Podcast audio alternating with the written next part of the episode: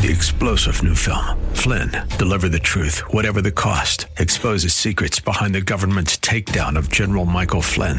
Flynn knew what the intel world had been up to. He ordered the first audit of the use of contractors. This set off alarm bells. He told the truth. He was the most dangerous person for Donald Trump to hire. They had to get rid of Flynn. Flynn, deliver the truth, whatever the cost. Available now. Watch it today. Go to salemnow.com. Salemnow.com. Welcome to the Georgine Rice Show podcast. This program was originally broadcast live on 93.9 KPDQ. We hope you enjoy the show. Well, good afternoon and welcome to the Friday edition of the Georgine Rice Show. Clark Hilton is engineering. We thought we'd try something new. Clark Hilton is engineering. Okay, he did it yesterday and the day before, but we're trying to in- interject a little excitement into the program, a little anticipation. And our way of doing that by announcing that Clark Hilton is engineering today's program. James Blend is producing, and we're glad to have you with us this afternoon. Want to remind you that today, one in the first, one in the second hour of today's program, we're going to be giving away uh, tickets, family four packs of tickets to the Portland Singing Christmas Tree. This is Christmas in, well, July, if you subtract a few days. Um, anyway, we have a family four pack of tickets to Portland's Singing Christmas Tree at the Keller Auditorium. Uh, the Singing Christmas Tree will be performing November 24th through December 3rd, straddling the two weekends, having a few days in the middle uh, that are um, are free. And I should mention, you have until the 14th to take advantage of the lowest ticket prices of the season. So if you're planning on attending the Singing Christmas Tree, if you're thinking about it, if you'd like to invite others to attend and you want to take advantage of uh, some discount prices, let me encourage you to go to singingchristmastree.org. Ticket prices range from 20 to $60, and that's before the discount. So avail yourself of a little savings, and then you can buy Clark a little something for Christmas. I think that would be that would be really nice. Yeah, yeah. You can call me for some suggestions. I have a few things in mind. Anyway, we'll be doing that um, this and the next hour. So listen up for your opportunity to phone in to win. So, how are you doing, Clark? Pretty well today. And I know the temperatures are cooling off. Are you uh, pretty happy with that? I don't I've gotten so used to it now after dealing with it that no, the temperatures don't bother me. I'm glad that this uh, kind of this smoky, hazy air should be gone by tomorrow. Yeah, yeah.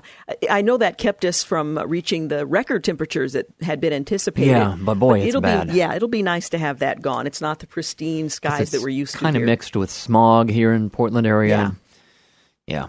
I realized I've been driving home with the windows down at night, and I've really enjoyed that until last night when it just smelled like diesel fuel or diesel fumes the whole way home. And like, you know what? I think uh, I'm going to turn the air conditioning on. You only then turned it on? Yeah. Yeah, we've had that thing cranking. I mean, in the car. Oh, in the car When I'm driving, Yeah, yeah. You paying attention here? You keeping up? I'm trying. I'm a little distracted though because um, I see that. sad. sadly, I missed the 52nd annual Dan Rice Days. I just, I'm just kicking myself. In It's Pennsylvania? Girard, Pennsylvania, August the 3rd through the 5th, and and we missed it. Um, they do this every year. I think I've mentioned here ad nauseum that Dan Rice was a highly paid performer. He was the most popular performer in his day. Uh, and now there's some dispute in the Rice household. I had been led to believe for many, many years now that Dan Rice, who is the figure upon whom the Uncle Sam character is is based, that he was Dan Rice's great, great, great. I don't know how many greats there are. grandfather. We had a conversation the other day, and suddenly the grandfather became the uncle. So I'm a little confused. I think it's the grandfather. I've spoken to other members of the family, but uh, we're we're kind of going back and forth on that. I It's see. been, I've been married to him for 35 years, and this is the first time I've ever heard anything about uh, Dan Rice being the great uncle. Um, although what he might have meant was he is named after the uncle who is named after the grandfather. So that that may be the case. Anyway, we'll work that out, and um, I'll report once we've once I've won the argument and we, we've uh, come to an agreement. But uh, the 2017 festival takes place or took place rather in Girard, Pennsylvania. There were water battles held on Saturday. Um, I'm sorry I missed that. There's a beauty pageant associated with it. There's the uh, Dan Rice Days parade. There's a Dan Rice parade. There's the front porch decorating contest in Girard, Pennsylvania. Uh, music at two different venues. This is a big deal. You're, you're not just Dan Rice, run of the mill guy. We're talking Dan Rice Days. celebrated 52 years in Girard, Pennsylvania. They had music at two different venues and uh, great crafters, the longest parade in West County, Pennsylvania. Uh, they had a bike rodeo, bike patrol, and with police, uh, the police department, crafters in the park, live entertainment, music performances at two different venues. Uh, they had photo contests, bathtub races, family street dance, Amish bake sale, plus much more. Uh, the Dan Rice Days Festival. Now, I want to, I mentioned it because sadly we've missed it, but if you would like to be a part of that next year, it uh, generally takes place in early August and you can, uh, you can find out more. Simply go to danricedays.com for more information. I think you and I should be sent by the station to do the show live during Dan Rice Days in 2018. Yeah, I'd like to see a parade over there. I'm I'm very curious to see what this whole Did you thing say is like. water battles too? Yes, Yeah. water battles. I don't know if that's Oh, yeah. the you know see squirt that. guns or what, but they're encouraging the community, or they encouraged the community to get involved. Anyway, Hmm. Dan Rice Days. We're not just Dan and Georgine Rice. This is a big deal. This is a you know Big deal. Big deal. So, anyway, would love to have been there. I'm not sure I mentioned this, but Boring, Oregon, and Dull, Scotland, two of the small communities that are united by their unexciting names, have actually joined forces with a third community, Blandshire, Australia. Oh, excellent. Isn't that cool? Dull and Boring became sister communities in 2012 after a Scottish woman passed through the United States, uh, one of the towns, on a cycling holiday. Officials say the relationship has boosted the profiles of both places. I mean, nobody wants to go to any one of them, but at least people know I drove that they through exist. Boring and Well, saw the dole signs. there you go. On Friday, Dull. This is uh, actually um, a week or two ago. On uh, um, Friday last, Dull officials hosted the mayor of the region of Blandshire. Uh, New South Wales at a reception to celebrate the third member of a club dubbed the League of Extraordinary Communities. I love it. Dennis Melloy, provost of Perth and Kinross region, uh, that's home to Dull, said the alliance could expand. He says we found ordinary and dreary uh, both in America, and I think they could soon be a part of it all. You could, uh, you know, host tours from one boring place to another, one uninteresting place to another, and this this could actually end up being something. So um, you have the Burning Man Festival. You might have the Lack of Interest Festival. I'm not sure what you. Uh, Burning Man, Dan Rice Days, Lack of Interest Festival. yeah. yeah. So anyway, boring, dull, and bland. Sounds like dinner last night. Although that's not true. One of my coworkers once again surprised Dan Rice and I and provided a meal which was such a blessing. I'm so grateful. It was the meal the night before last that was dull, boring, and what's the other thing? Bland. Bland. Yeah, that was the dinner I made.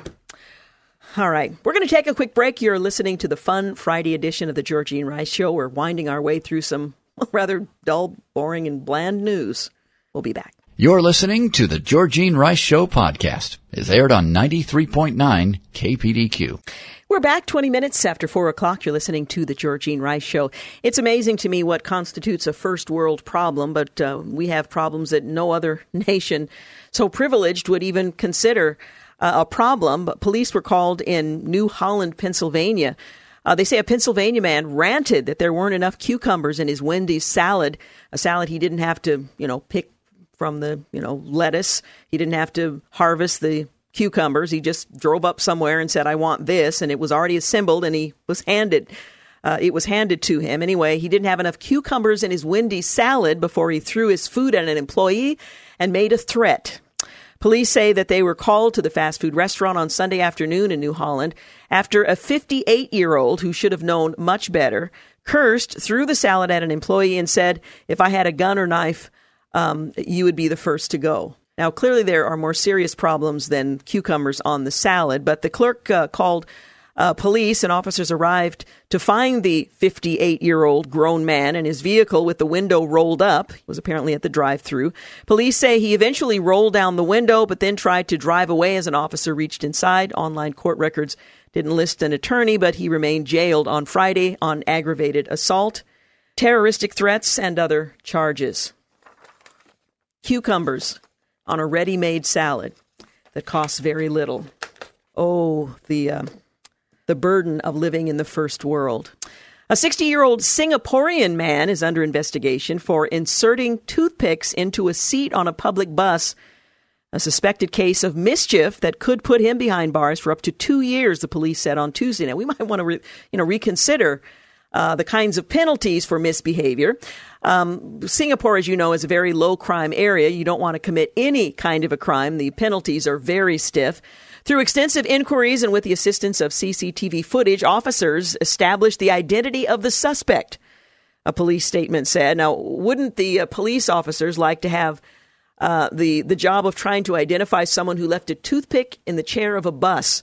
Rather than some of the things they have to uh, face today. Pictures of three toothpicks sticking up from the seat. So he didn't just leave them in the seat, they were uh, sticking up from the seat, were posted last month by a Facebook user who said she noticed them just as she was about to sit down. So they were intended to skewer the next um, person. Remember to check your seat next time before sitting, guys, she wrote. The post was shared more than 2,500 times. Apparently, that's big news in Singapore. Singapore is a wealthy city state. It has one of the lowest crime rates in the world. However, one of the government's public information slogans is low crime doesn't mean no crime. So authorities uh, come down hard on minor crimes such as vandalism, which is punishable by caning. We've all heard about cases where that has been applied. And the import of chewing gum uh, is banned in part to keep public spaces clean. Well, two years ago, a smoker was fined 19,800 I'm not sure what their unit of currency is, but for throwing cigarette ends, it's about $14,550. Uh, for throwing cigarette ends out the window of his uh, flat uh, for days. So apparently he did it more than once. The police said the investigation into the case of the toothpick is continuing. The offense of mischief carries a punishment of imprisonment for up to two years or a fine or both. So throwing a hissy fit over cucumbers would not be tolerated in Singapore. I'm not recommending two years, but nonetheless, hmm. what a contrast. Well, a 59 year old woman from the central Chinese city of Wuhan uh, transformed her appearance through plastic surgery in order to avoid 25 million yuan, about $3.71 million of personal debts, according to the state news agency. She just altered a little here, a little there. In a case highlighting the uh, challenges facing China as it tries to establish a credit society, police officers were reported to be astonished after apprehending the woman who fled to the southeastern Chinese city of Sichuan after a court in Wuhan ordered her to pay off her debt you know, that's what you do. You accrue a debt, you pay it off. We were very surprised at the scene. The official um, news agency quoted a policeman as saying she looked in her 30s and was different from the, po- the photos that we had. The woman identified as Zhu Nujuan uh, also confessed to using other people's identity cards to travel across the country by train. She financed her plastic surgery using borrowed bank cards. Oh, she's just going deeper and deeper. She already has a $3.7 million debt and now she's uh, borrowing other people's money and uh, identification. Representatives from more than 300 Chinese cities released a declaration earlier in July promising to make more credit available to consumer spending, part of the country's effort to find new sources of economic growth and reduce its dependence on heavy industry and state driven infrastructure investment. But as the country strives to make more credit available to individuals, it's also facing a surge of household debt, which is estimated to have reached around 50% of gross domestic product last last year, more than doubling, um, uh, is uh, less than a decade ago. Well, as uh, regulatory uh, regulators rather try to establish a reliable nationwide credit rating system. Authorities across the country are always exploring new ways to crack down on those who do not pay their debts, especially when they have reached a level of what 3.71 million U.S. dollars. Um, which is 25 million yuan. According to the state media, one court in uh, Jiangsu province has drawn up a blacklist of defaulters. Anyone who telephones an individual on the blacklist will first be forced to listen to a pre recorded message saying, please urge this person to fulfill their legal obligations. Now, again, we might want to consider something like that. You owe on your Sears card, you call somebody on your cell phone, and before, uh, while it's ringing, you hear the message, please urge Clark Hilton to pay off his debts. May not fly here. Well, a 93 year old judge who issued rulings on everything from desegregation of, to prisoners' rights is retiring after nearly four decades on the federal bench in Illinois. Now, wouldn't you like to be vigorous enough at 93 uh, to not only have some sort of gainful employment, but to be, uh, well, coherent enough. I'm struggling at you know 61, coherent enough to hold that position for 40 years. Chicago's U.S. District Court announced on Tuesday that Milton Shadur will be retiring effective next month. Among the thousands of cases he presided over was a copyright lawsuit brought by NBA superstar Michael Jordan. He was on the bench then. Shadur told the Chicago Daily Law Bulletin that he hadn't intended to retire, but complications from recent surgery changed his mind. Complications from recent surgery. That's what prompted his uh, retirement at 93. Chief U.S. District Judge Ruben Castillo, he called Shadur simply a legend. Uh, he graduated from the University of Chicago at age 18 with a degree in math and physics. President Jimmy Carter appointed the World War II veteran to the bench in 1980. He and his wife have been married for 71 years. Wow. That's incredible. 71 years, and he had the presence of mind at 93 to sit on the bench uh, in uh, in Chicago on the U.S. District Court, retiring only because there were some complications related to a surgery. Why I aspire to, uh, you know, if the Lord wills and I live, I aspire to that kind of clarity. It would require an improvement at this point because I'm already far behind him at my uh, at my age. Well, you may have heard about this, but these days the price of a San Francisco home it can easily top a million dollars. But one savvy investor has bought up a whole street in the city's most exclusive neighborhood for a mere 90K, $90,000. Trouble is, some of the extremely wealthy residents of Presidio Terrace, I mean, it just sounds wealthy, Presidio Terrace, weren't aware their street was up for sale and they're not pleased that it's been sold. Presidio Terrace is an oval shaped street sealed off by a gate from the tawny Presidio Heights neighborhood. It's lined with towering palm trees, multi million dollar mansions. The street has been home over the years to famous residents, including uh, Senator Dianne Feinstein, House Democratic leader Nancy Pelosi. Well, thanks to a city auction stemming from an unpaid tax bill, Bay Area real estate investor Michael Chang and his wife Tina Lam, they bought the street and now own the sidewalks, the street itself, and other areas of common ground in the private development that the San Francisco Chronicle reported has been managed by the Homeowners Association since at least 1905. Well, Chang says reaction to the sale has been less than neighborly. I thought they would reach out to us and invite us into their new, uh, in as new neighbors, Chang said, speaking to the Associated Press. This has certainly blown up a lot more than we expected. Well, it turns out the Homeowners Association for Presidio Terrace failed to pay a $14 uh, a year property tax. $14 a year. property tax, something that owners of all 181 private streets in San Francisco must do, the Chronicle said.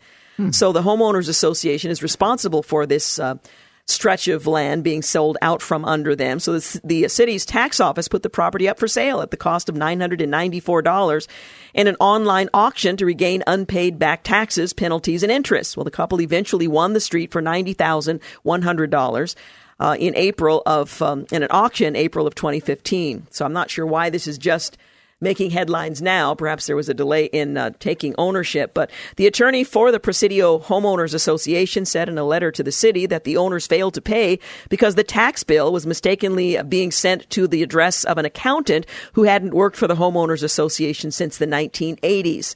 The uh, Chronicle reported. So it wasn't negligence. They never actually received the bill, they said. Uh, he went on to say that the residents didn't know their street was put up for auction on the on the auction block, let alone sold until May, when a title search company hired by Chang and Lam reached out to ask if any residents had interest in buying back the property. Well, that was one of several options Chang and Lam, the two new owners, have considered for making the investment pay off. Another option is to uh, charge residents to park on the street. That's going to make you really popular. And rent out the 120 parking spaces that lined the Grand Circular Road. As legal owner of this property, we have a lot of options, uh, Chang said, one of the owners, adding that nothing has been decided. The matter could be headed to court. Last month, the homeowners petitioned the Board of Supervisors for a hearing to rescind the tax sale. The board has scheduled a hearing in October. The Homeowners Association has also sued the couple and the city, seeking to block Chang and Lam from selling the street to anyone while the city appeals are pending. Wow. I feel the earth move under my feet has taken on new meaning. 31 minutes after 4 o'clock, you're listening to The Georgine Rice Show, brought to you in part today by Zerorez. You're listening to the Georgine Rice Show podcast. It's aired on 93.9 KPDQ. We're back 36 minutes after 4 o'clock. You're listening to the Georgine Rice Show. Did you hear this story out of Nevada? They were holding a city council meeting, and it was interrupted when a woman's purse abruptly burst into flames in a moment caught on camera. Batteries? A video from the Boulder City Council meeting on Tuesday night shows a small explosion take place in the woman's purse as she sits behind the man addressing the council. The fire chief, uh, who regularly attends the council meetings, rushed to the woman's aid as the flames spread to her shirt. There was a battery malfunction in her purse that ignited uh, the purse, he says. The woman who sustained only minor burns and didn't need to be hospitalized said the exploded battery was uh, the type meant to be used in an electronic cigarette or vape pen. Hmm. Mm. Um, she said, Well, that was exciting. It was the most excitement that they had at the uh, city council meeting in quite some time, although none of them wants to see that, uh, that repeated. So she had the, I guess it wasn't in the vaping mechanism. It was just the battery itself was in her purse and somehow exploded uh, in the bag. That's one way, I guess, to introduce some excitement into a, a city council meeting, which can be very droll indeed. Well, a small boy having a temper tantrum stole the scene from a television reporter in mid broadcast from a racing event in Scotland. Jim uh, Hunt was having a uh, giving rather a preview of the racing events on Saturday in Hamilton for the local television station when viewers noticed the real action was taking place behind him. So the person uh, holding the mic is standing in the foreground, and in the background, you can see a little boy, and he's just lost it. Unbeknownst to the uh, reporter, the small boy had uh, darted into frame behind him, collapsed in a temper tantrum when a young girl, thought to be a sister, attempted to guide him away. The, cry- uh, the uh, crying boy was then dragged out of the frame by his legs, which was quite interesting. The clip went viral on Twitter after being uploaded by users. Um, anyway, that's the beauty of radio. You don't have to worry about you know, being photo bombed, uh, if you will. Well, New Hampshire, the, the governor there and the uh, governor of Vermont are talking about facing off on the racetrack. Now, what do they have to face off regarding? Well, New Hampshire uh, Governor Chris Sununu tweeted a challenge to fellow governor, GOP Governor uh, Phil Scott of Vermont on Monday, saying that rumor on the street is that uh, you race cars, mentioning his most recent racing exploits, drag racing many school buses on Saturday and losing in the final. Sununu then asked if Scott was up for a race. Well, Scott, who is uh, one of Vermont's most popular stock car racers, tweeted back, You're on, at Governor Chris Sununu, but I don't just race cars. Uh, I'll let you pick the vehicle. Well, Scott is in his 27th year of racing at Thunder Road in uh, Barre, Vermont. Over that time, he's won three track championships, most recently in 2002. Going into this season, he had won 29 feature races at Thunder Road and uh, most uh, the most ever in a season. On the 6th of July, he won his 30th. Well, before taking up stock car racing, Scott was uh, also raced motorcycles and snowmobiles. In a second tweet, he offered to stick to a bus and said that he had a track ready vehicle at his disposal. This was no immediate word, rather, there was no immediate word as to where or when the governor, uh, governors might race. But um, that would be an interesting face off. The governors of New Hampshire and Vermont um, racing one another in some, some fashion. Okay, I've I'd kinda, watch that. Yeah, I think it would be a lot of fun, especially if they do it for charity and raise a little coin, something non-political, perhaps. Well, you know, when there's conflict between politicians, perhaps one of the best ways um, to sort of settle things down, to get people's hearts racing in a different way, uh, we might want to take the lead from Vladimir Putin because, yes, ladies and gentlemen, he is at it again. He's gone fishing. And Without Vladimir Putin can't do a thing uh, with uh, with his shirt on. So yes, um, a series of 13 photos are now being circulated of Vladimir Putin, Russia's president, in his bare chest on the Siberian lake trip. Actually, saw a video of that trip. It's ridiculous. It's, it's ridiculous. You know, he's standing there holding a pole, kind of grinning, trying to look virile.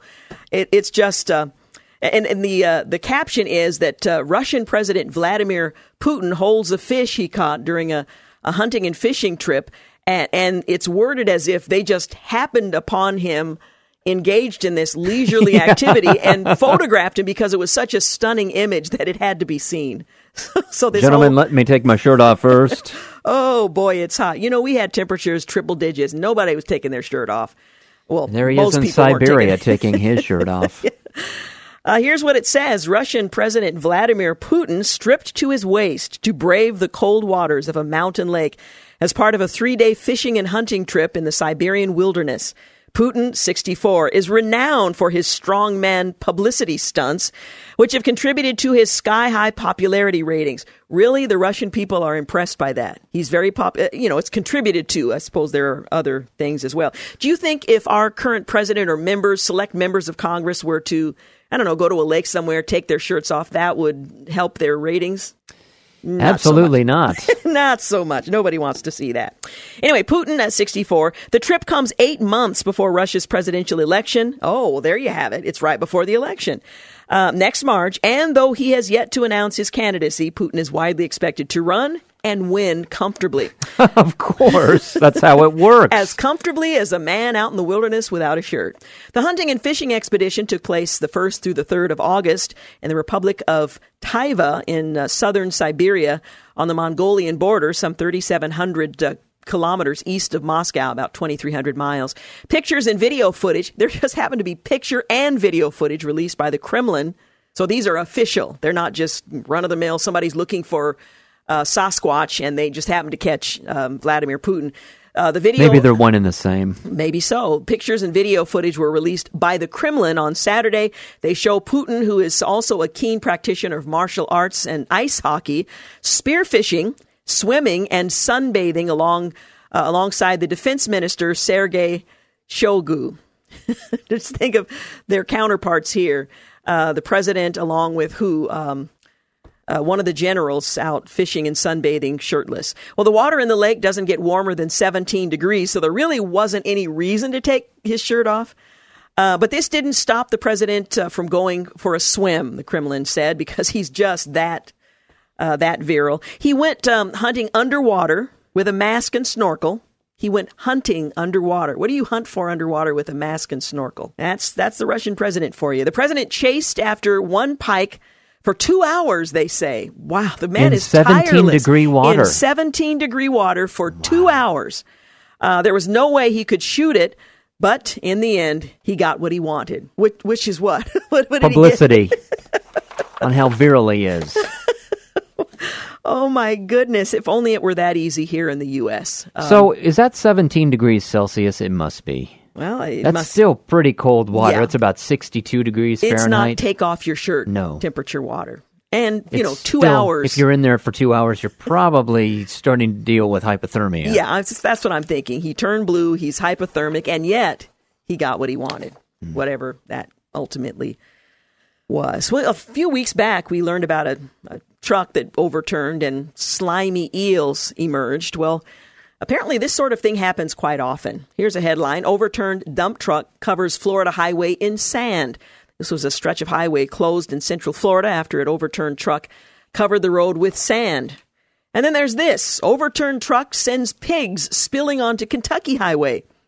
Traffic on the highway in Kentucky was delayed for several hours after the truck carrying hundreds of pigs overturned. The crash occurred in the morning on Wednesday when a semi truck carrying 150 pigs headed to a a plant in Louis, uh, Louisville overturned on the northbound ramp uh, of the interstate. My guess is the pigs were talking in the back of the truck and they said, Look, we're not going uh, to the Swift plant to become somebody's bacon. So let's all together, let's go to the right, let's go to the left. And they're, they're in the truck going from one side to the other until it forced the weight uh, shift, force the thing to overturn, and then they could scatter. Some of the pigs were killed on impact. A pig insurrection. there you go.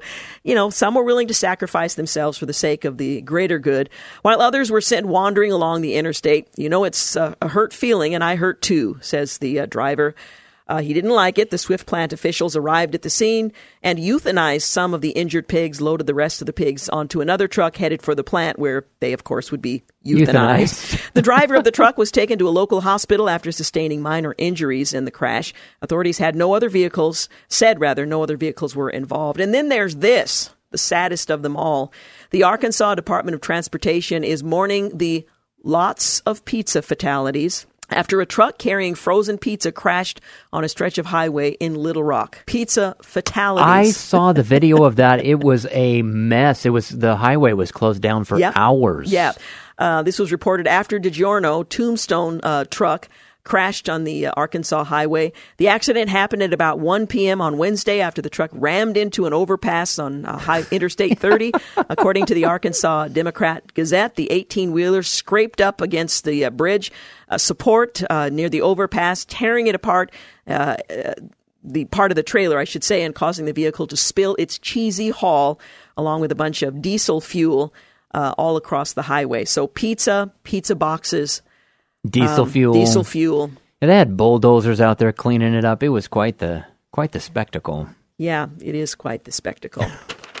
anyway, so these spills they, they get more interesting as time goes by. Forty six minutes. No pizzas were actually injured. They just ended up on the highway. Forty six minutes after four o'clock. You're listening to the Georgene Rice Show. You're listening to the Georgene Rice Show podcast. It's aired on 93.9 KPDQ. We're back. You're listening to the Friday edition of the Georgene Rice Show. Want to give away our first family four pack of tickets to the Portland Singing Christmas Tree, the first of two. We'll do the same in the five o'clock hour.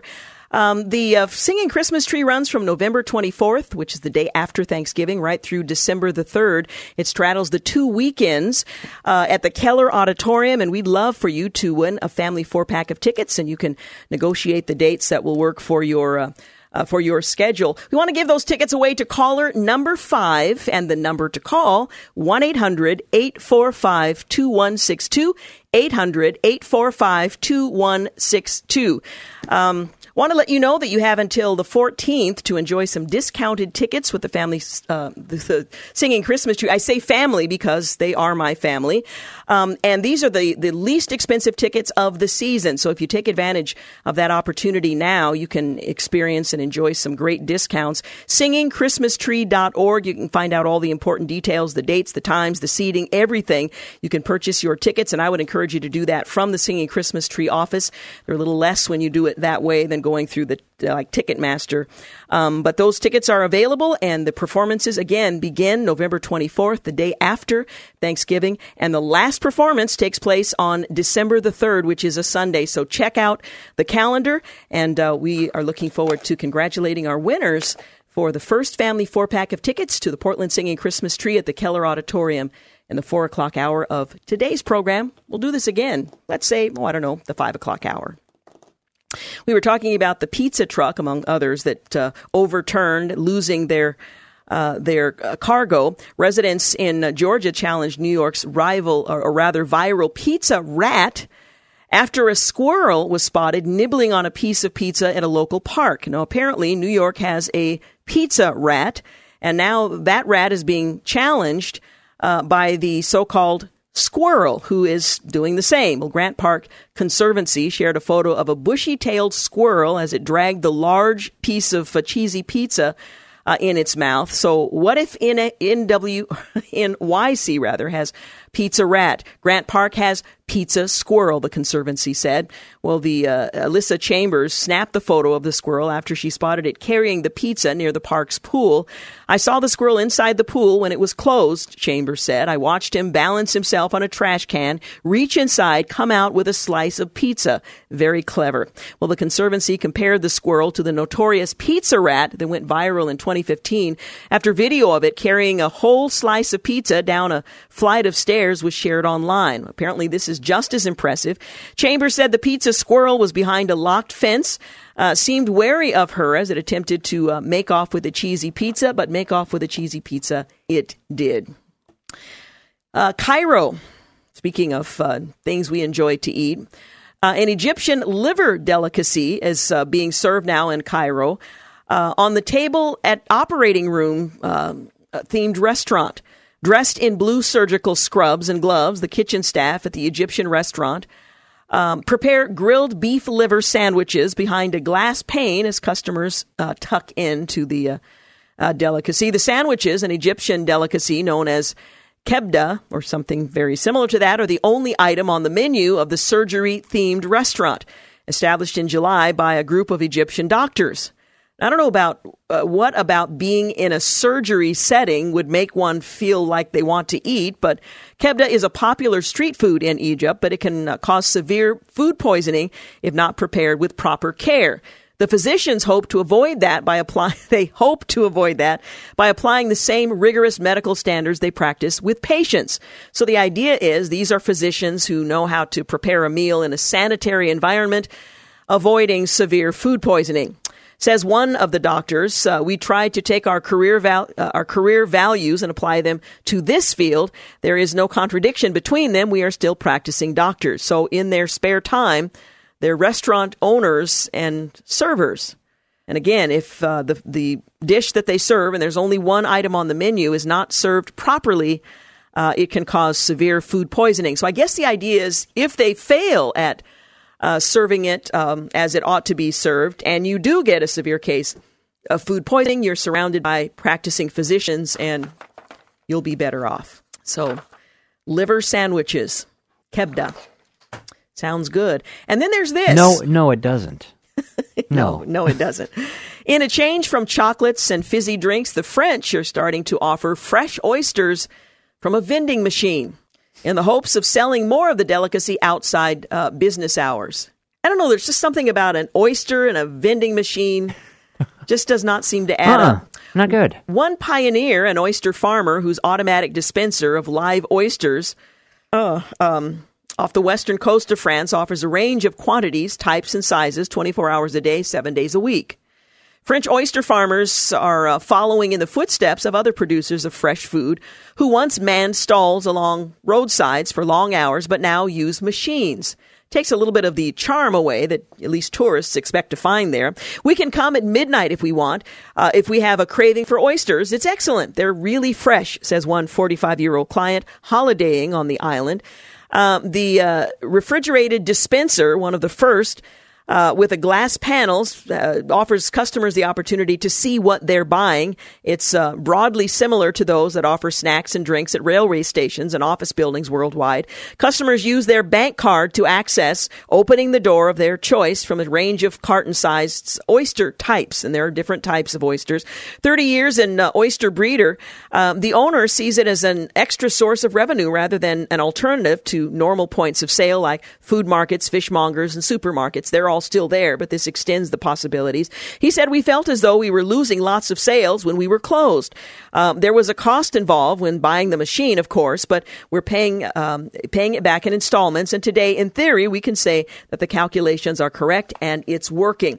Well, selling oysters from a machine, uh, that's on uh, more than just open mindedness among consumers. Live mollusks not kept cool enough or stored too long out of the seawater can cause food poisoning when opened. Uh, the owners say that the machine has an, a, an appeal to a younger generation accustomed to buying on the internet and um, unperturbed by the absence of a shopkeeper. So, would you buy an oyster from a vending machine? No, I wouldn't. Yeah, a raw oyster. I I don't know. I, it sounds to me like it's being updated regularly and manned and all of that. Whatever. It just doesn't. Uh, for one thing, I'm I'm not uh, an eater of raw oysters, whatever the variety. But it's uh, innovation hitting the streets of France. If you want an oyster, look for a vending machine Ugh, of a sort.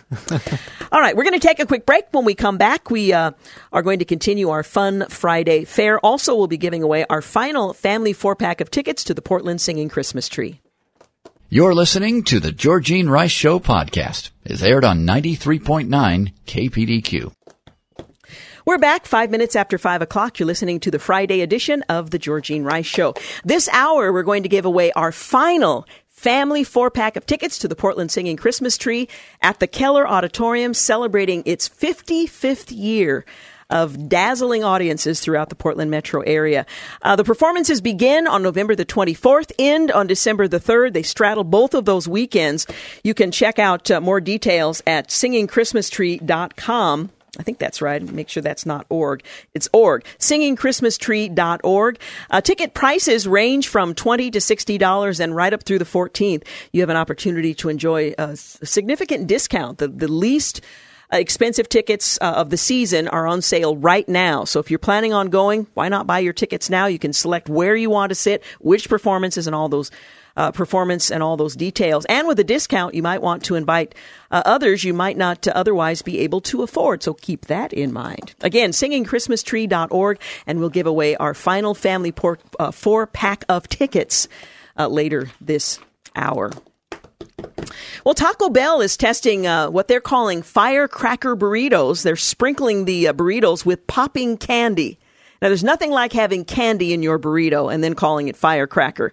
Um, say what you will about Taco Bell, they certainly aren't running out of ideas. Perhaps they should stop searching, but nonetheless, they're not running out of ideas. The same chain that gave you the grilled stuffed nacho and the naked chicken chalupa is reportedly testing a brand new firecracker burrito that customers can choose to top with spicy popping crystals reminiscent of pop rocks. Now think pop rocks, think burrito, put the two together, and that's the firecracker burrito. Huh. A Reddit user um, was the first to report on this um, new test item after seeing it advertised at his local Taco Bell, and days before it made uh, first appearance on Instagram. It's a rather well familiar looking burrito with these candies stuffed inside. Um, according to the um, uh, the poster, the firecracker burrito contains beef, rice, nacho cheese, and uh, tortilla strips. Oh, that sounds pretty good. Comes wrapped in a red tortilla. Uh, there's also a spicy version that contains chipotle sauce. Well, the the pièce de résistance, however, is the packet of cayenne popping crystals that Taco Bell provides uh, with the burrito uh, to be sprinkled on each bite. Cayenne flavored popping crystals. Are we that desperate for some kind of sensation that we would put No. cayenne flavored popping crystals on a perfectly good burrito?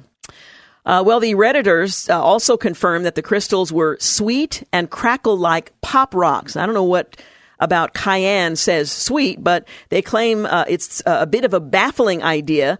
Uh, confusing. Food Beast further reported that the firecracker burrito uh, costs about $1.29 with the popping crystals selling for an additional 20 cents. So if you're uh, looking for a taste sensation of a sort, you have to have an extra 20 cents. At the moment, Taco Bell is only testing firecracker burritos in four locations, according to Food Beast.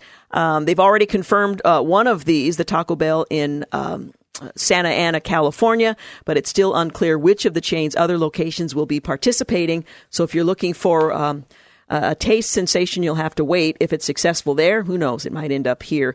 A representative for Taco Bell was unwilling to comment on the experiment and say one way or the other when it might show up. Speaking of showing up, what about popping up? Well, pop up Cheetos themed restaurants are opening in New York City. Frito Lay is getting in on uh, New York City's restaurant week by opening a pop up eatery with a menu full of Cheetos themed cuisine. Wow, my daughter would love it. The Spotted Cheetah opens its doors in Lower Manhattan for just three days next week. Some of the dishes on the three course menu uh, created by Chef Anne Burrell includes Cheetos crusted fried pickles, mac and Cheetos, Cheetos Sweetos crusted cheesecake. No, I'm not so sure about that. Prices range from $8 to $22 per dish. Cheetos Sweetos crusted cheesecake. I don't know about that. Crusted, uh, let's see, Cheetos crusted fried pickles and mac and Cheetos. Well, Frito Lay says recipes created by fans inspired the company to bring a full Cheetos culinary experience to life. The Spotted Cheetah is completely booked for its um, brief run that begins on Tuesday, but Cheetos fans can add their names to an online wait list. Um, anyway, the Cheetos company, Frito Lay, is a division of PepsiCo, and they're located in Plano, Texas. So I guess we won't be uh, trying any of these dishes anytime soon. Well, New Yorkers are complaining that rats have overrun some of the city's parks and are leaping into strollers in search of food. So you go for a walk in the park with baby in a stroller, rats looking for snacks. Residents of New York City's Upper West Side have told the uh, state assemblywoman Linda Rosenthal that rats are everywhere in areas like Central Park and Riverside Park. Uh, they said that the rats jump onto strollers, so they're very brazen. Rosenthal has asked the city to invest part of the $32 million neighborhood rat reduction plan to specifically help combat the growing rat problem in her district, which includes the Upper West Side as the rodents grow more daring in their pursuit of food. Well, the rat problem here is severe, she told the Wall Street Journal. More money, more efforts uh, need to be directed to the parks here in the Upper uh, West Side. A City Hall spokeswoman said that the city's current plans focus on targeting the Lower East Side, Chinatown, the East Village, the Bronx Grand Concourse area, and the Bushwick and Bedford uh, Stuyvesant neighborhoods in Brooklyn.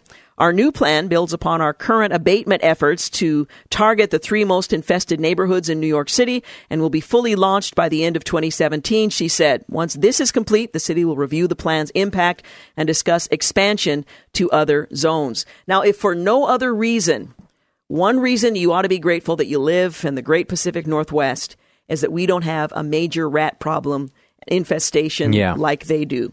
Uh, the mayor's office said current programs in the Upper West Side send uh, staff to visit infested areas every seven to ten days until the rodents are removed. How they're removing them? Hmm.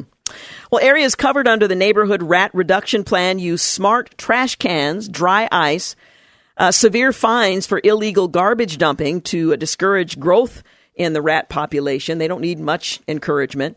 Upper West Side parks haven't yet received clearance to use dry ice and can't spray conventional rodenticide, rodenticide, uh, because the chemicals may poison local hawk populations. So they've got a problem uh, that's not going to be easily eradicated. So be grateful. And then there's this vegetarians are almost twice as likely to suffer from depression as those who consume a conventional balanced diet, according to a new study.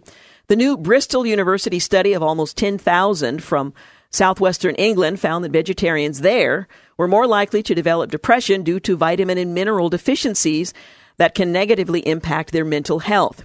Now, the 350 committed vegetarians who participated in the study had a higher average depression score when compared to the meat eaters, according to the study, which was published in the Journal of Affective Disorders. The vegetarian's diet tended to feature lower vitamin B12 consumption as well as greater intake of nuts than contain omega 6 fatty acids, which have been linked with the increased risk of mental health problems. Hmm. Well, slightly more than 50% of vegans and 7% of vegetarians have a vitamin B12 deficiency. One might assume you could um, shore that up with supplements. The researchers said vitamin B12 can be found in red meat and plays an important role in affecting an individual's mood. Other potential factors include high blood levels of, let's see, phytoestrogens, consequent mainly uh, on diets uh, rich in vegetables and soy, the, the report said. Another potential uh, contributing factor is that lower intakes of seafood are thought to be associated with greater risks of depressive symptoms. The lack of a balanced diet can influence the development of depression, and the research findings can also be attributed partially to iron deficiencies. Again, supplement might uh, might do the job there. The study says uh, participants who had been consuming a vegetarian diet for longer periods of time or had higher depression uh, scores throughout. But the researchers didn't rule out the possibility that the vegetarians' decisions to adopt their diet could have been a symptom of depression from the start. So there you, uh, there you have it. Well, in the future, we may be competing against medically enhanced workers who can work longer and harder than us. Artificial intelligence will make it easier to monitor our every move in the office. And this may sound like science fiction, but it's a likely reality, according to a new report by professional services firm PricewaterhouseCoopers. The report, which drew upon a team of science researchers and a survey of more than 10,000 workers based in China, Germany, India, and the UK, as well as the US, predicts that rapid advances in technology, resource scarcity, and the population demographics are among the key factors that would radically shape the future of work by 2030. I hope to be retired by 2030, but you know, never know with the economy. We'll tell you more about that when we return. You're listening to the Georgene Rice Show, and we will be back. You're listening to the Georgene Rice Show podcast. It's aired on 93.9 KPDQ. We're back 20 minutes after 5 o'clock. You're listening to The Georgene Rice Show. Later this segment, we're going to give away our last family four pack of tickets to the Portland Singing Christmas Tree. But you can buy your tickets at a discount right up through the 24th. We'll give you details on that in just a few moments. We were talking about a new study on the future of work. They say that rapid advances in technology, resource scarcity, population demographics. Well, according to this report, these forces are going to result in four potential futures. One where humans come first. Well, that would be good. One where innovation rules, one where companies care, and one where corporate is king. Well, in the future world where corporations reign, uh, they state that human effort is maximized through sophisticated use of physical and medical enhancement techniques and equipment, and workers' performance and well-being are measured, monitored, and analyzed at every step. How you doing? How you doing? How you doing? How you doing? How you doing? Only that will all be done through technology. A new breed of elite super workers emerges. I think we're already super workers, wouldn't you say, Clark? I think we already qualify, so we're pretty much exempt from this. This is a world where performance is everything. Workers will need to create every advantage to stay ahead. This may sound like a stressful objective, but the majority of people surveyed welcomed the challenge. Wow, you want to be a super elite worker. Uh, 70% of the workers surveyed said that they would undergo treatments to improve their body and mind if it would improve their chances of employment. Now, this could be because we believe it's up to us to improve our careers, even if that means pill popping performance enhancing drugs. Wow, people are willing to do that, in, at least in the survey. Of those surveyed, 74% said that it was their, per, their individual responsibility to update their skills rather than relying on an employer. To visualize this cognitive enhanced future, they created a mock news article reporting uh, from 2030 that detailed the first large scale use of brain enhancing drugs in the marketplace. But you don't need a fake news report to see this future. Real news reports about augmented bodies in the office have existed for some time. Companies in the U.S. and Europe are already offering microchip implants to workers. We talked about that earlier this week so that they can enter company buildings and get their uh, chips from the vending machine uh, with the wave of a, a hand or you know, oysters for that matter. They predict that the idea of a cyborg workforce will go from science fiction novelty to mainstream in the next few decades. So implants at work are already possible and uh, happening, and people will use it socially to pay for things and to get on the bus and public trans- transport. Where have I heard that before? Buying and selling with things that, that are implanted. Uh, why would they not, 10 years later, uh, go, sure, put one in my brain or to make me think harder or uh, for a longer period of time? John Williams uh, of this whole plan says that people and organizations um, are on the cusp of this very natural, as he put it, progression. So, this survey on the future of work uh, certainly confirms some of what many of us believe is on the horizon. Well, it's a good thing scientists weren't especially hungry when they stepped inside one of the earliest structures built in Antarctica recently. On a shelf in a hut in Cape uh, uh Adare, rather, uh, sat a perfectly preserved fruitcake, apparently untouched for more than a century, reports Stuff. Um, co.nz. Made by British label Huntley and Palmer's, the fruitcake was hidden inside a severely corroded tin taken from the hut as part of a conservation project encompassing several old huts built during the Norwegian expedition in 1899. And though its paper had begun to deteriorate, the cake itself looked like new and rather tasty. I don't know if it looked tasty or if it was tasty. Unfortunately, it didn't smell quite as good with an odor of rancid butter, says Lizzie Meek, of New Zealand's Antarctic Heritage Trust. Um, the fruitcake was actually one of 1,500 artifacts recovered from the huts. And it wasn't the only food item. There were also badly deteriorated meat and fish, sardines, rather nice looking jams, in addition to tools and clothing. The fruitcake, however, believed to have been uh, carried to, uh, to Cape Adare uh, by a member of Robert Falcon Scott's British Antarctic expedition in 1911, was quite a surprise. Most people don't carry a whole fruitcake to Antarctica and not eat it. Of course, I not eat fruitcake quite frequently, but carrying it is another matter. Most people don't uh, don't do that. Uh, it's not recommended. They say it's uh, you could theoretically taste it if you ever visit Antarctica. They left it there. They say all items found will be returned to the huts. She adds the fruitcake could very well last another hundred years if ice conditions continue or icy conditions. So, kind of an interesting uh, find what uh, work life will be like in 2030 and what's left behind from 1911. Well, an Australian woman had a piece of um, orthodontic wire removed from her intestines 10 years after she had her dental braces removed. The 30 year old Perth woman arrived a number of months ago in an emergency department at Sir Charles Hospital, uh, complaining of severe abdominal pain when doctors discovered a piece of wire that pierced her small intestine. Doctors initially thought the pain was related to her gallbladder and released her after the pain subsided, but she returned two days later complaining of the same thing. She was so unwell that uh, we had to take her uh, to theater straight away and extract whatever it was, and it turned out to be a seven centimeter piece of orthodontic wire from braces she had 10 years earlier. At first, doctors suspected the woman may have uh, swallowed a fish bone, but the woman had no collection of, uh, no recollection rather of swallowing one. Uh, they eventually discovered the item was actually a wire from the woman's dental braces, which she had uh, earlier. I think it was probably just sitting there in her stomach the whole time. And then when the small bowel was punctured, that's when the pain started. The wire had pierced the intestine in multiple spots and began to twist uh, around itself, obstructing the intestine and causing a condition called volvulus. Uh, Shepard said the uh, situation was incredibly uncommon and people with braces shouldn't be concerned about similar incidents. The chances of swallowing a wire from your braces is very low, she said. There might be a higher chance if you were sedated and undergo a dental procedure, but that's very unusual, as was this case. Wow, I don't think I would want to have to undergo something like that. We've got a couple minutes left in this segment, so it's a great time to give away our final family four pack of tickets to Portland Singing Christmas Tree. And just for your information, the Singing Christmas Tree uh, performing at the Keller Auditorium begins on uh, the day after Thanksgiving. That's the Friday after Thanksgiving, November 24th, and runs through December the 3rd. It straddles both weekends, the weekend after Thanksgiving and the following weekend uh, with Friday, Saturday, Sunday performances in November, and then the following weekend beginning Thursday, Friday, Saturday, Sunday, uh, leading up to the December 3rd final performance at the Keller. As I mentioned, there is uh, right now an opportunity to enjoy a discount on tickets, and you can go to singingchristmastree.org for more information. That's right up through the 14th.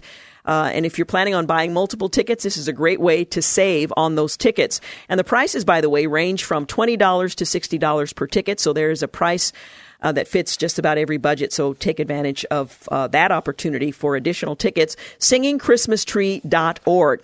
But now we'd love to give away a family four pack of tickets to the uh, tree at the Keller Auditorium to caller number two. And that number to call, 1 800 845 2162. Again, our final family four pack of tickets to Portland Singing Christmas Tree at the Keller Auditorium beginning on Friday, November 24th.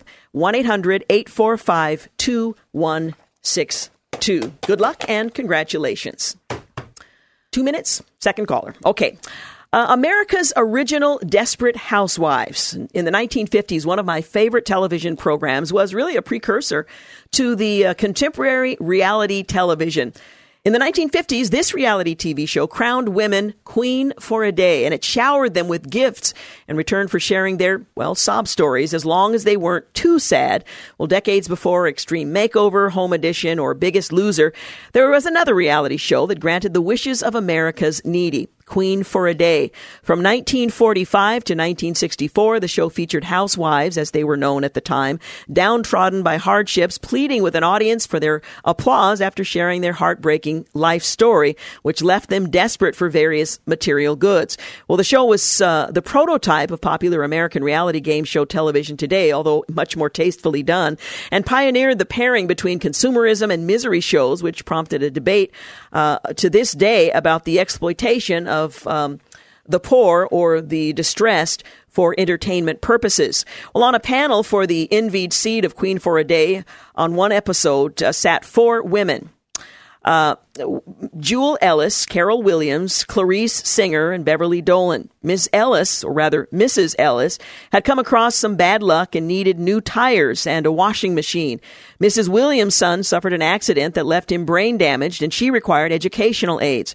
Her eyes were cast down and tears poured down her face as the show's Host Jack Bailey regaled her story and the applause meter gauged her support from the audience. So he would stand next to or behind them, I don't remember which, and the audience had an opportunity to respond to what they just heard. And however the gauge moved, that would determine how popular their particular story uh, was with the uh, listener, with the audience. Mrs. Singer's brother had been accidentally shot. She needed a specialized bed to help care for him because he would uh, need to lie on his stomach for the rest of his life. Mrs. Dolan, she had five children under the age of three and a gaping hole in her ceiling she needed fixed before winter. How do you choose from among those very serious needs? Well, based off the applause meter, Mrs. Singer won the coveted title Queen for a Day. She was whisked away uh, to an extravagant throne. She was given a furry cloak.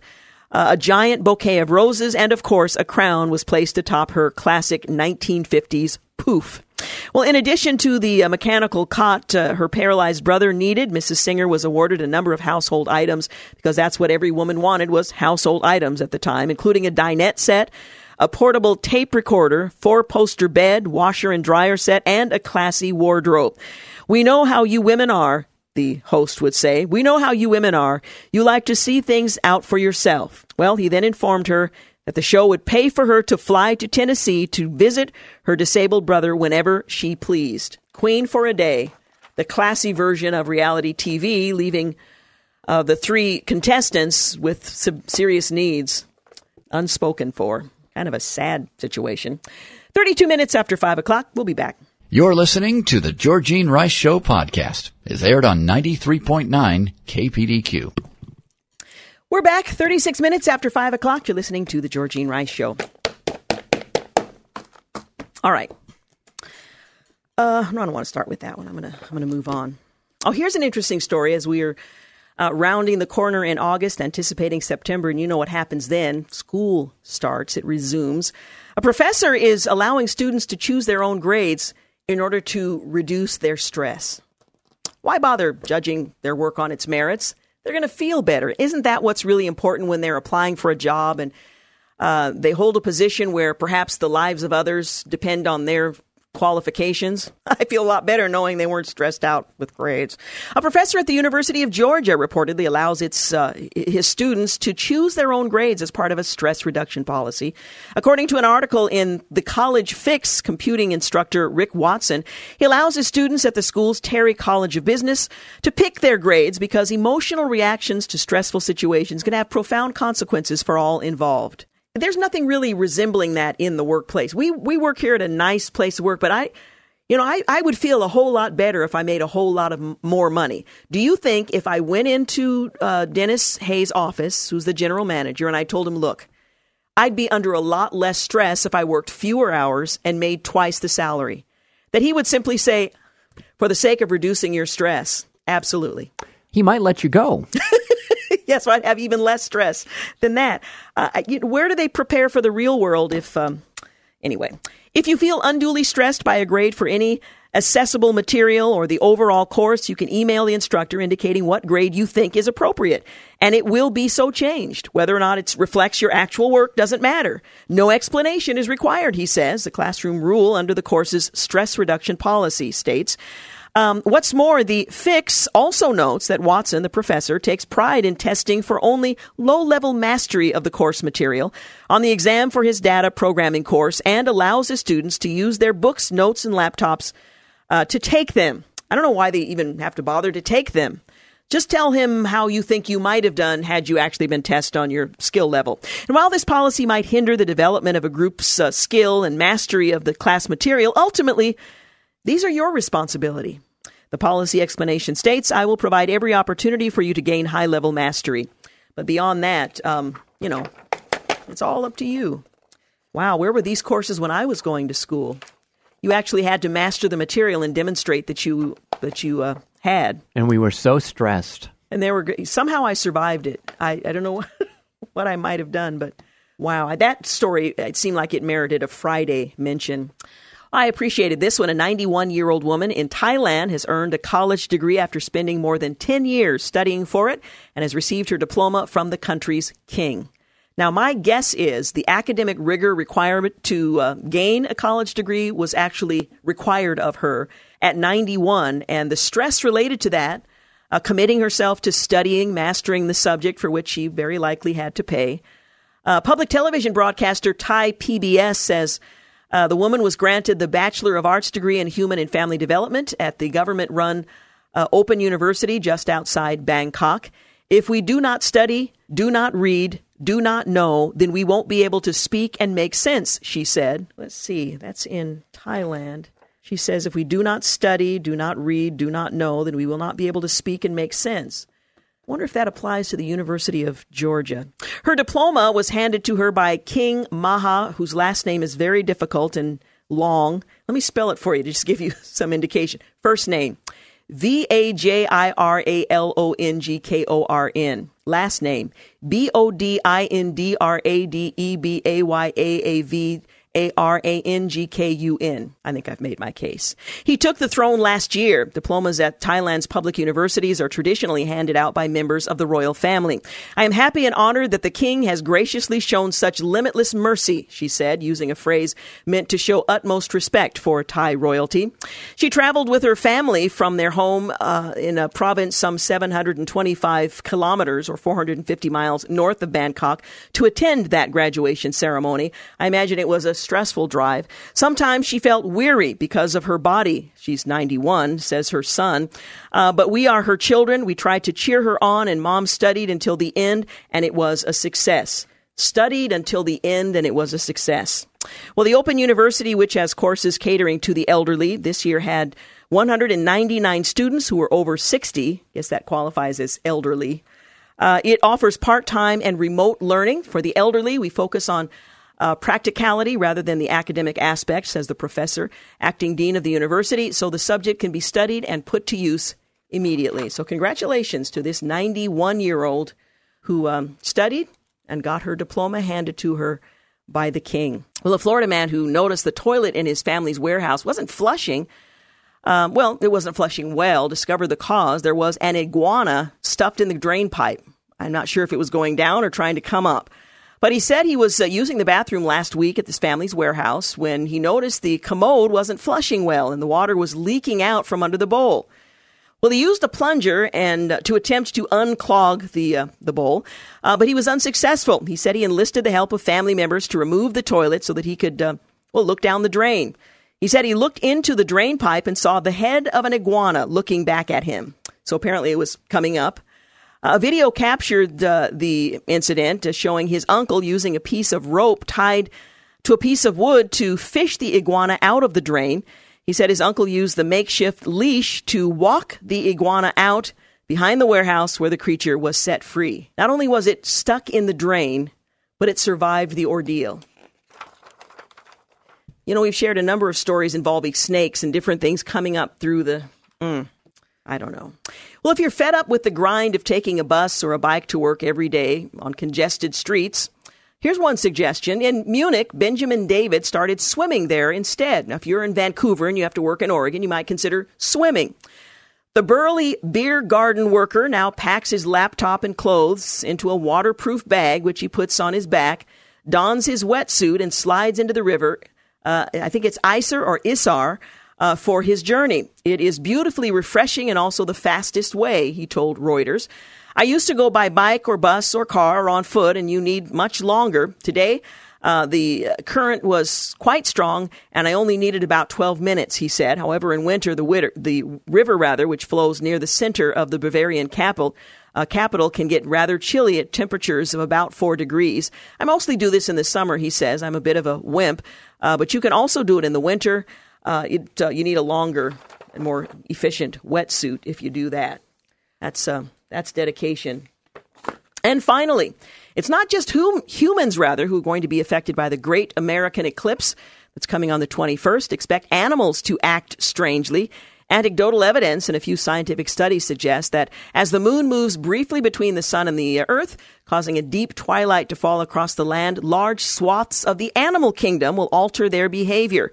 Eclipse chasers say that they've seen songbirds go quiet, large farm animals lie down, crickets start to chirp, and chickens begin to roost.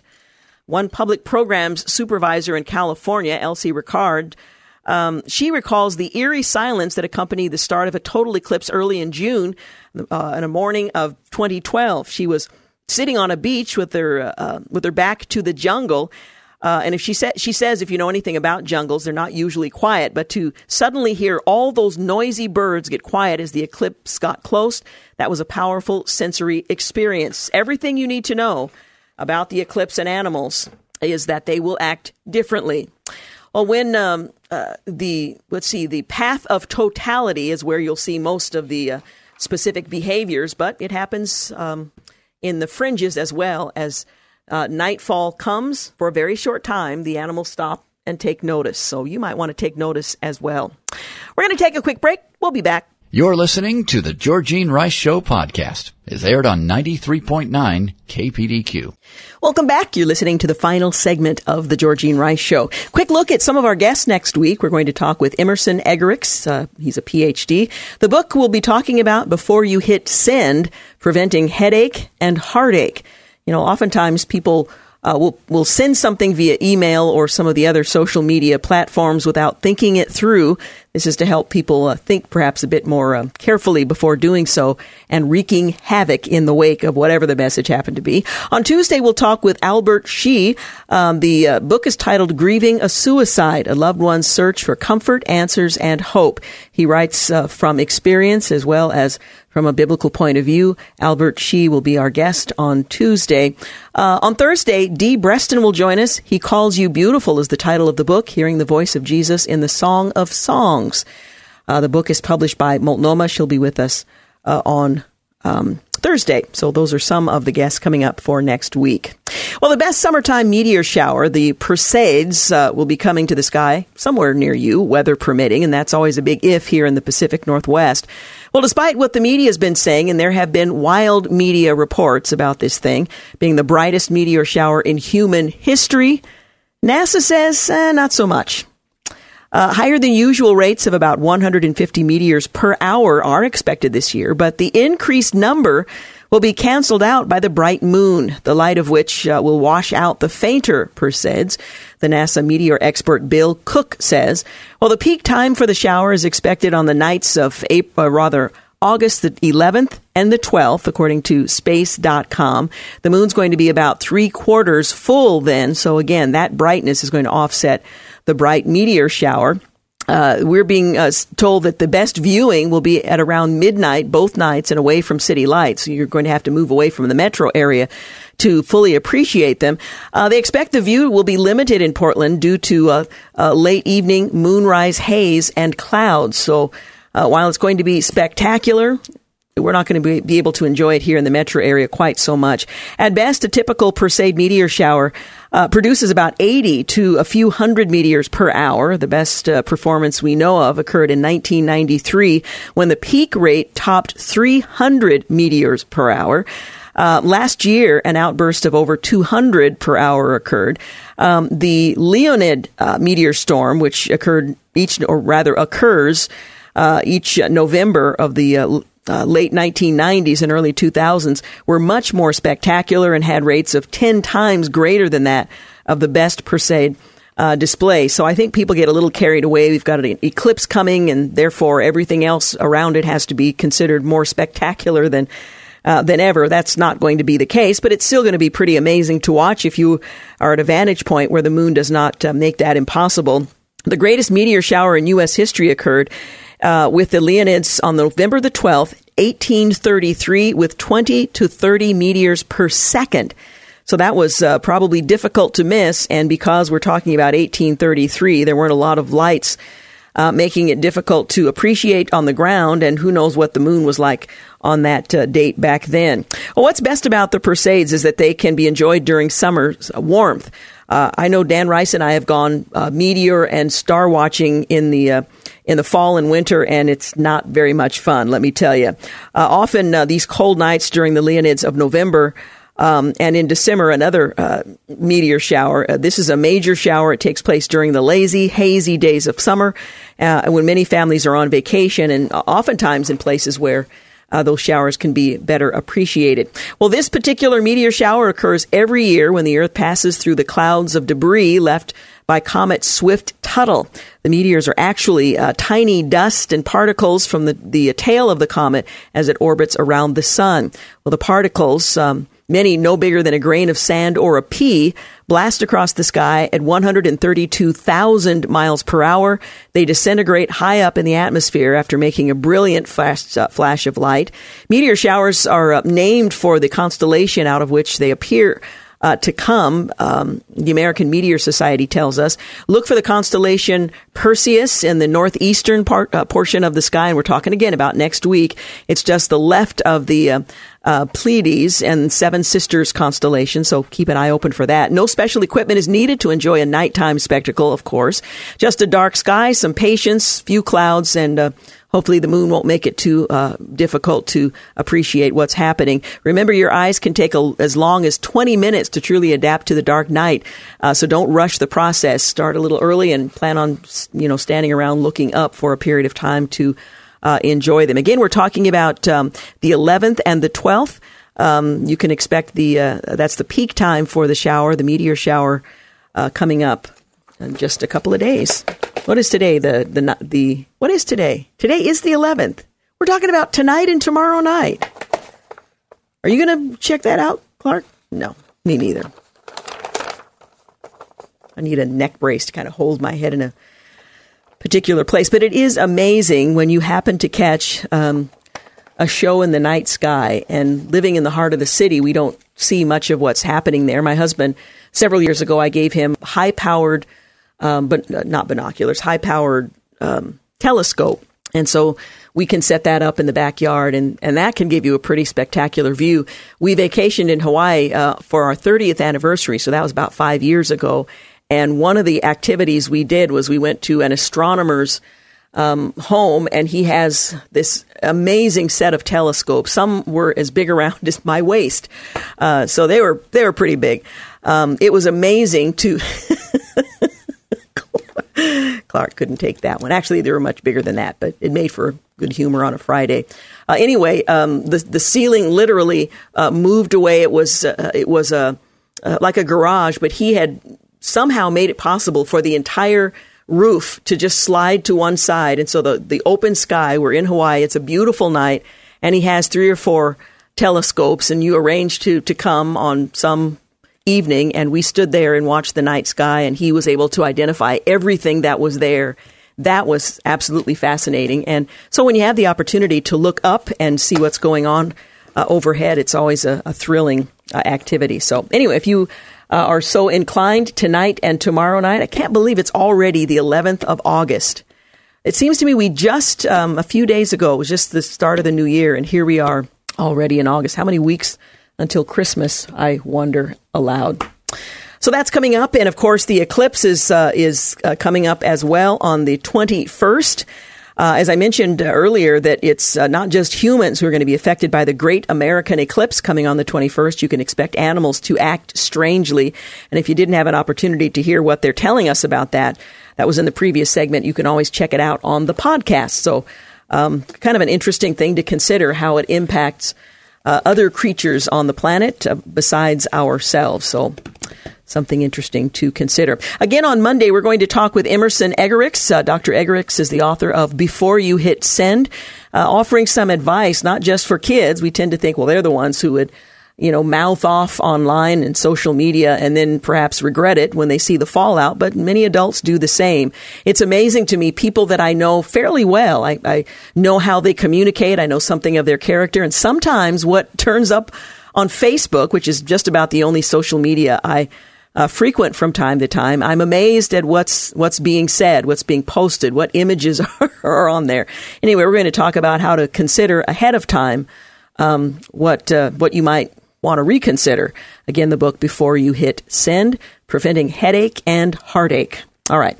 Well, I want to thank Clark Hilton for engineering today's program, James Blend for producing, and thank you for making the Georgene Rice Show part of your day. I want to remind you that if you are planning on purchasing Singing Christmas Tree tickets, you have until the 14th uh, to enjoy the the discount, uh, the the least expensive tickets that you will find for the 2017 season of the Portland Singing Christmas Tree, which happens to be the 55th year. So if you're planning on going or even thinking about it, uh, this is an excellent opportunity for you uh, to enjoy a discount. We gave away our last pair of uh, family four packs earlier today. But tickets for the Singing Christmas Tree range from 20 to $60, and you can enjoy a discount off those prices. Go to singingchristmastree.org. All right, have a great weekend. Thanks for listening to the Georgene Rice Show podcast. If you'd like to download a podcast of the show or would like more information on today's guests, please visit the show at kpdq.com or on Facebook. Follow the show on Twitter at grice show and like us on Facebook. And join us live every weekday at 4 for more critical thinking for critical times on 93.9 KPDQ. Three star general Michael J. Flynn, head of the Pentagon Intelligence Agency, knew all the government's dirty secrets. He was one of the most respected generals in the military. Flynn knew what the intel world had been up to. He understood its funding. He ordered the first audit of the use of contractors. This set off alarm bells. The explosive new documentary, Flynn, Deliver the Truth, Whatever the Cost, uncovers the facts behind this scandal. Flynn told the truth. He was the most dangerous person for Donald Trump to hire. I find out the worst enemy that I'm going to face in my life is right here in America. They took my assessment and they wanted me to change it. And I was like, I'm not changing it. They had to get rid of Flynn with in depth interviews, archival footage, and never before seen personal records of the man behind the headlines. I just felt like I was drowning. Flynn, deliver the truth, whatever the cost. Available now. Watch it today. Go to salemnow.com. Salemnow.com.